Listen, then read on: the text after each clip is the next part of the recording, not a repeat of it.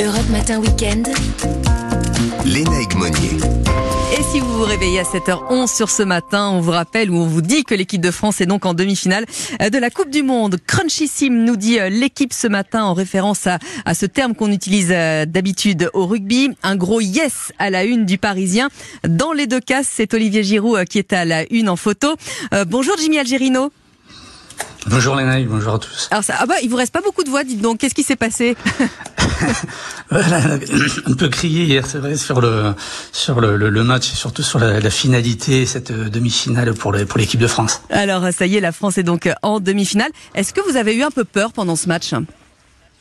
Bah très très parce que quand on voit la physionomie du match, euh, 16 tirs concédés donc cadrés pour l'Angleterre, 42 possessions pour la France, deux pénaltys concédés donc euh, il aurait pu y en avoir presque trois ou quatre.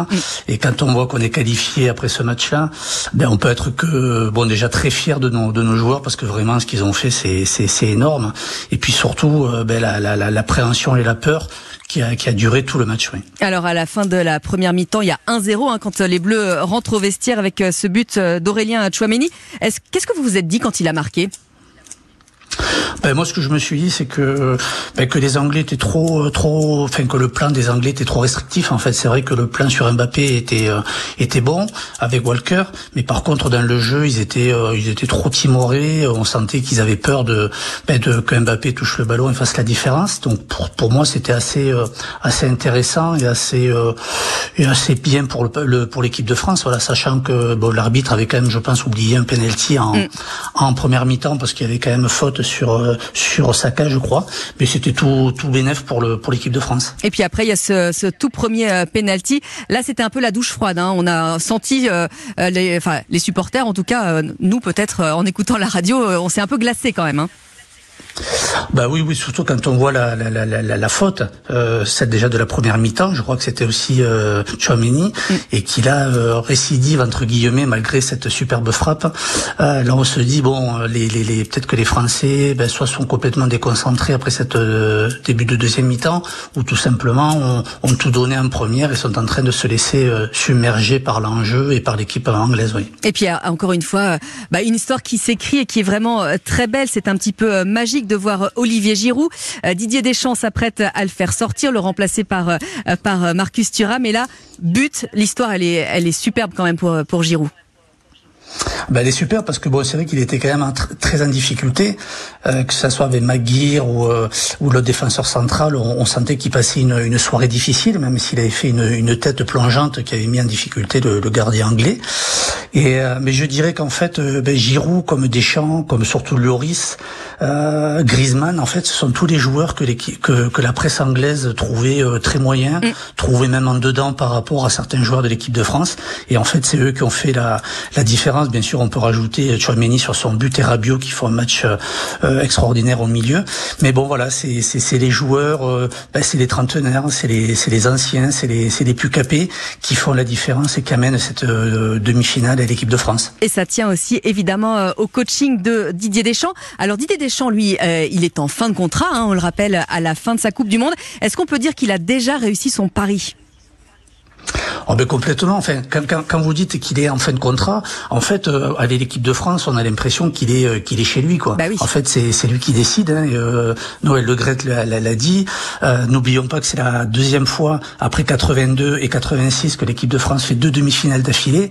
Donc pour moi, euh, Il doit rester Pour moi, de toute façon, c'est Enfin, pour, pour moi, de toute façon, il, vu les, les, les discussions et, et ce que pouvait dire Le Gret, il, il, pour moi, il va il continuer jusqu'au championnat d'Europe parce qu'en fait, il lui manque que ça. Comme à son palmarès, il lui manque que que le, championnat d'Europe. Donc pour moi, au départ, il, allait aller au bout, mais là, avec cette demi-finale, je pense que c'est c'est quasiment sûr qu'il, à part si lui décide de ne pas aller pour le championnat d'Europe, il, sera là encore, il sera encore là avec l'équipe de France. Alors on va se projeter évidemment, euh, Jimmy, sur, euh, sur cette demi-finale face au Maroc. Elle vous surprend cette équipe marocaine?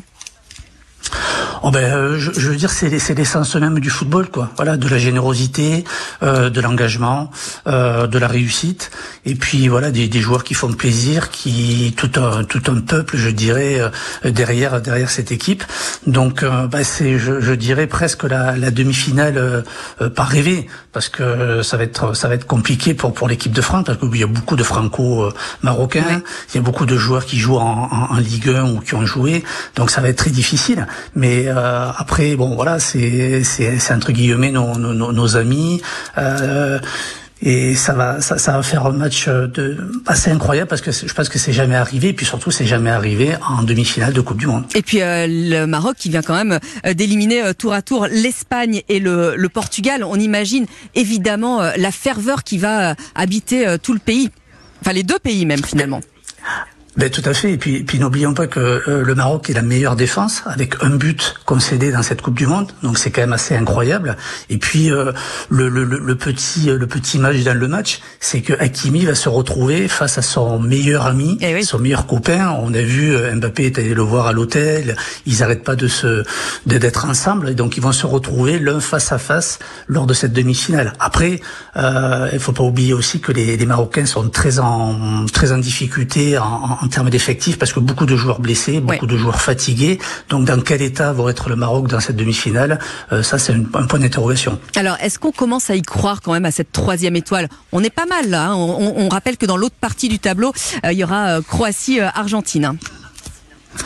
Ben moi je bon je fais pour pour Lionel Messi. Enfin pour moi il y a, y a, deux versions. Je je peux pas m'empêcher de, de, de penser que de toute façon la France est, est favorite et qu'il y a vraiment cette possibilité d'aller euh, jouer euh, encore une fois une, une finale. Mais après ça serait c'est vrai que les, les scénarios sont quand même assez assez, incroyables. Ça veut dire euh, retrouver l'Argentine en, en, finale quand on sait qu'il y a peut-être une passation de pouvoir entre Mbappé et Lionel Messi. Et aussi euh, ce, ce, ce match de 2018, ça veut dire la revanche pour les Croates, et puis peut-être aussi la possibilité de, ben de, de, de, faire le, le même résultat qu'en 2018. Ça, ça serait entre la France et la Croatie. Donc c'est assez incroyable. Mais encore une fois, le foot, c'est un sport extraordinaire. Ça veut dire rien n'est joué. Aucune équipe est sûre de jouer la finale. Et donc ça va se jouer sur le terrain et des mercredis contre les Marocains. Et, mais, euh, et on va vous laisser euh, reposer votre voix jusqu'à jusqu'à mercredi prochain. Et puis on espère vous retrouver euh, bah, la semaine prochaine hein, pour, pour peut-être une place en finale de, de l'équipe de France dans, ce, dans cette Coupe du Monde. Bon dimanche. je, je, je, voudrais juste faire un petit euh, pour Griezmann qui fait quand même une, une prestation extraordinaire. Il, il, est devant euh, juste aux Fontaines au niveau des vous savez des passes décisives et au niveau des et au niveau des, des buts euh, là où il est impliqué et, et les buts marqués. Donc c'est quand même assez incroyable quand on sait que c'est un joueur qui jouait très peu en début de saison avec son club. Et il fait une très belle Coupe du Monde effectivement et on espère que ça va continuer. Merci beaucoup Jimmy. Bon dimanche.